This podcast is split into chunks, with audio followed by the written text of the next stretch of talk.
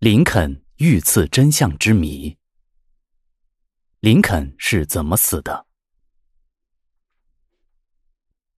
亚伯拉罕·林肯是美国的一位伟大的总统，也是美国历史上最受爱戴的总统。但是，他却难逃被暗杀的命运。在一次观看戏剧的过程中，他被一名刺客一枪毙命，成为正义事业的伟大殉道者。一百多年以来，关于林肯被暗杀的真相扑朔迷离，一直是世人关注的焦点。一八六五年四月，整整持续了四年的美国内战结束。这场以南方奴隶制度废存为起因，以维护联邦统一为目标的南北大战，以总统林肯领导的北方联邦政府取得胜利。南方盟军失败而告终。一八六五年四月十四日，这一天是耶稣殉难日。这天早晨，林肯总统和平常一样，早早的来到办公室。早餐后，他接见了众议员、参议员以及一些政府官员。在他们讨论如何对待战后南方人民的问题时，林肯表态说。血已经流得够多了，谁也别指望他参与对南方的报复行动，即使是对南方分裂分子中的最坏的家伙。午后，林肯照例接见客人和签署文件，好不容易处理完各里杂事，已是下午四点。谈完正事后，林肯要求陆军作战部部长史丹顿派一名军官陪同他和夫人去看戏。史丹顿从安全着想，极力劝他不要去。后来见总统执意要去，便派雷斯波恩少校陪他一起同去。当总统一行人走进包厢时，演出暂时停了下来，场内充满欢呼声和观众及演员们的热烈掌声。乐队奏起向领袖欢呼的乐曲。舞台上正在上演滑稽闹剧。我们的美国表哥。大约一小时后，剧情进入高潮，观众席中不时爆发出一阵阵欢笑声。然而，就在此时，一个人影突然闪身进入包厢，来到总统身后，从衣袋里掏出一支口径四十四毫米的短筒手枪，对准林肯的头部。只听“砰”的一声。子弹从总统的左耳上方射入脑颅，一代伟人林肯的身子向前一倾，迎面倒在了血泊中。包厢里的其他人都惊呆了。雷斯波恩少校首先跃起扑向凶手，刺客扔掉手枪，拔出一把大刀，向少校砍去。少校左臂顿时涌出鲜血，但是少校拼命的抓住了他的袖子不放。刺客失去平衡，从高高的包厢上摔到了地面的舞台上。他顾不得骨折的疼痛，从地上跳起，摆出盖世英雄的姿态，大嚷一句：“这就是暴君的下场。”之后，仓皇的逃出了剧院，消失在茫茫的夜色之中。黎明的时候，天空乌云低沉，细雨飘零。得知噩耗的美国民众在街头守望，他们是多么希望总统能活下来。然而，不幸的结局还是慢慢的到来了。病床旁，林肯夫人正看着奄奄一息的丈夫，痛不欲生。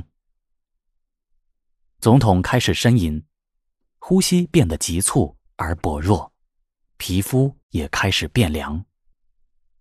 一八六五年四月十五日。清晨七点二十二分，林肯与世长辞。亚伯拉罕·林肯出生在美国肯塔基州的一个贫苦家庭。由于家境贫寒，他只受过不足两年的教育，却凭着顽强的毅力和勤奋好学的精神，成了家中第一位有文化的人。成年后，林肯钻研法律。后来成为了一名律师，此后开始跻身政界。一八三四年，林肯担任了美国伊利诺伊州议员。这一时期，美国正处于激烈的变革之中，北方的资本主义工商业和南方的奴隶制产生了不可调和的矛盾，并日益扩展。林肯站在北方资产阶级的立场上，积极的投入反对南方奴隶主的斗争之中。一八四七年，林肯当选为国会众议员。一八五四年，林肯参加共和党，很快成为了党内的组织者。一八五六年，共和党提名林肯为副总统候选人。他坚决反对奴隶制的态度，给人们留下了深刻的印象。一八六一年十一月六日，林肯以其崇高的声望和高尚的品质一举获胜。成为了美国历史上第十六任总统，也是共和党历史上第一位总统。林肯上任后，实施了一系列的革命措施，给农民分配了土地，宣布了著名的解放黑人奴隶宣言，废除叛乱各州的奴隶制。这些举动赢得了百姓的支持，黑奴踊跃报名参军，近四百万黑奴的解放。使得北部联邦军队得到了雄厚的资源。解放宣言自一八六三年一月一日开始生效。它使得内战的情势急转直下，北方军队由原来的防御转入进攻。七月一日取得格底斯堡大捷，成为了内战的转折点。由于内战的节节胜利，林肯的声望越来越高。一八六四年十一月，他再度当选美国总统。然而，谁知道就在他蝉联总统的第二年，悲剧就发生了。其实，在林肯就任总统后，南方势力针对他的暗杀就从来没有停歇过，而且十分明目张胆。南方报纸上甚至有如下的公开广告：如果联邦政府愿出资。我将前往，我将前往华盛顿击毙林肯和西华德。据说，林肯收到的恐吓信装了两个麻袋。过多的暗杀威胁，使得林肯不由自主的产生了一种悲观的预感。据他的亲信说，林肯曾在暗杀事件发生的前几天，梦到了自己被暗杀而逝世的场景。谁知。林肯这个不祥的梦境，却成为了现实。林肯遇刺后，世人无比愤怒，要求严办凶手。警察循着蛛丝马迹找到凶手后，对他展开了围捕。然而，凶手负隅顽抗，最终被警察击毙。刺杀总统的凶手到底是谁？他是怎样绕过警卫？溜进包厢的。经过一番间接的调查，事件终于有了眉目。这名刺客叫做约翰·威克斯布斯，是一名职业演员。他的父亲是著名的英国演员米尼叶·布鲁特斯·布斯。约翰·威克斯布斯发誓要做一个声名显赫的人。然而。他的野心比他的实际能力要大得多。在南北战争期间，他起初是忠于北方的，后来不知道为什么又转而投向南方。他曾经对他的朋友说：“他多么想干掉林肯，一方面除掉这个暴君，另一方面能使自己名垂青史。”当他得知林肯将于四月十四日到福特剧院看演出时，他兴奋异常，叫喊着：“他已经等不及让世人看到他惊天动地的伟业和绝世的天才表演了。”很明显，约翰·威克斯布斯是一个狂热的南方叛乱分子。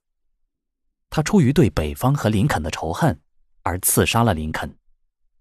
然而，一位伟人被人暗杀，似乎不应该就这么简单。有人坚信，南方的上层领导与此案有关，因为有一些蛛丝马迹显示此案也许另有乾坤。首先，林肯在去剧院之前，似乎就已经有了不好的预感。他曾经向作战部长亲自点名，要埃克特陆军上校担任自己的警卫。当时被推说埃克特上校已经有其他任务在身，可是据调查，当晚埃克特并没有执行其他的任务，而是整晚都待在了家中。那么，作战部长为什么要说谎呢？其次，当晚代替埃克特执行警卫任务的雷斯波恩是一个行为不轨、口碑非常不好的人。可是据说。他是由林肯夫人亲自指定的，这其中有什么玄机吗？再次，在事后对刺客约翰·威克斯布斯的追捕中，由于事关总统被刺，姿势体大，很有可能涉及政治阴谋，因此，美国当局不止一次强调要捉拿活口。然而，最终的结果是约翰·威克斯布斯被当场击毙。究竟是谁违背命令开枪射杀了他？更为奇怪的是，在后来的凶手缉拿过程中，约翰·威克斯布斯变成了畏罪自杀。前后如此不一致，这其中有什么阴谋吗？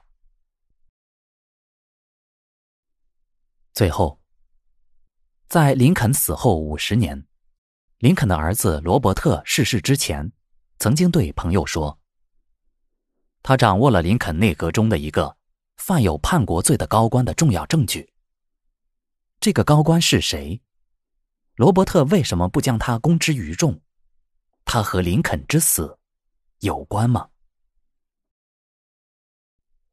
关于谁是刺杀林肯真正的凶手，德国的铁血宰相俾斯麦曾一针见血的指出。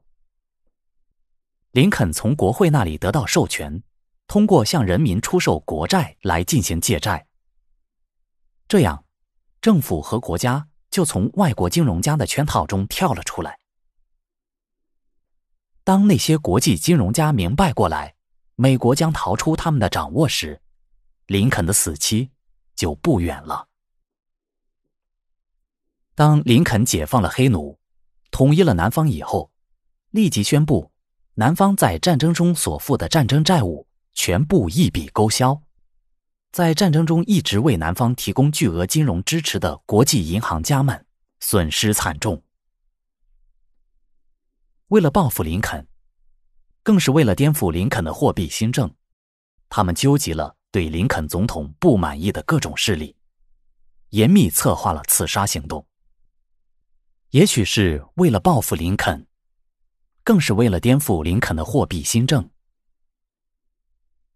世人关于林肯之死的争执已经进行了百余年。无论是南方的叛乱者杀死了林肯也好，还是处心积虑的政治阴谋害死了他也罢，林肯为了美国人民的民主而罹难，这是铁一般的事实。相信他的灵魂已经去了天堂，远离尘世，远离战争。远离阴谋，远离阴谋，远离死亡。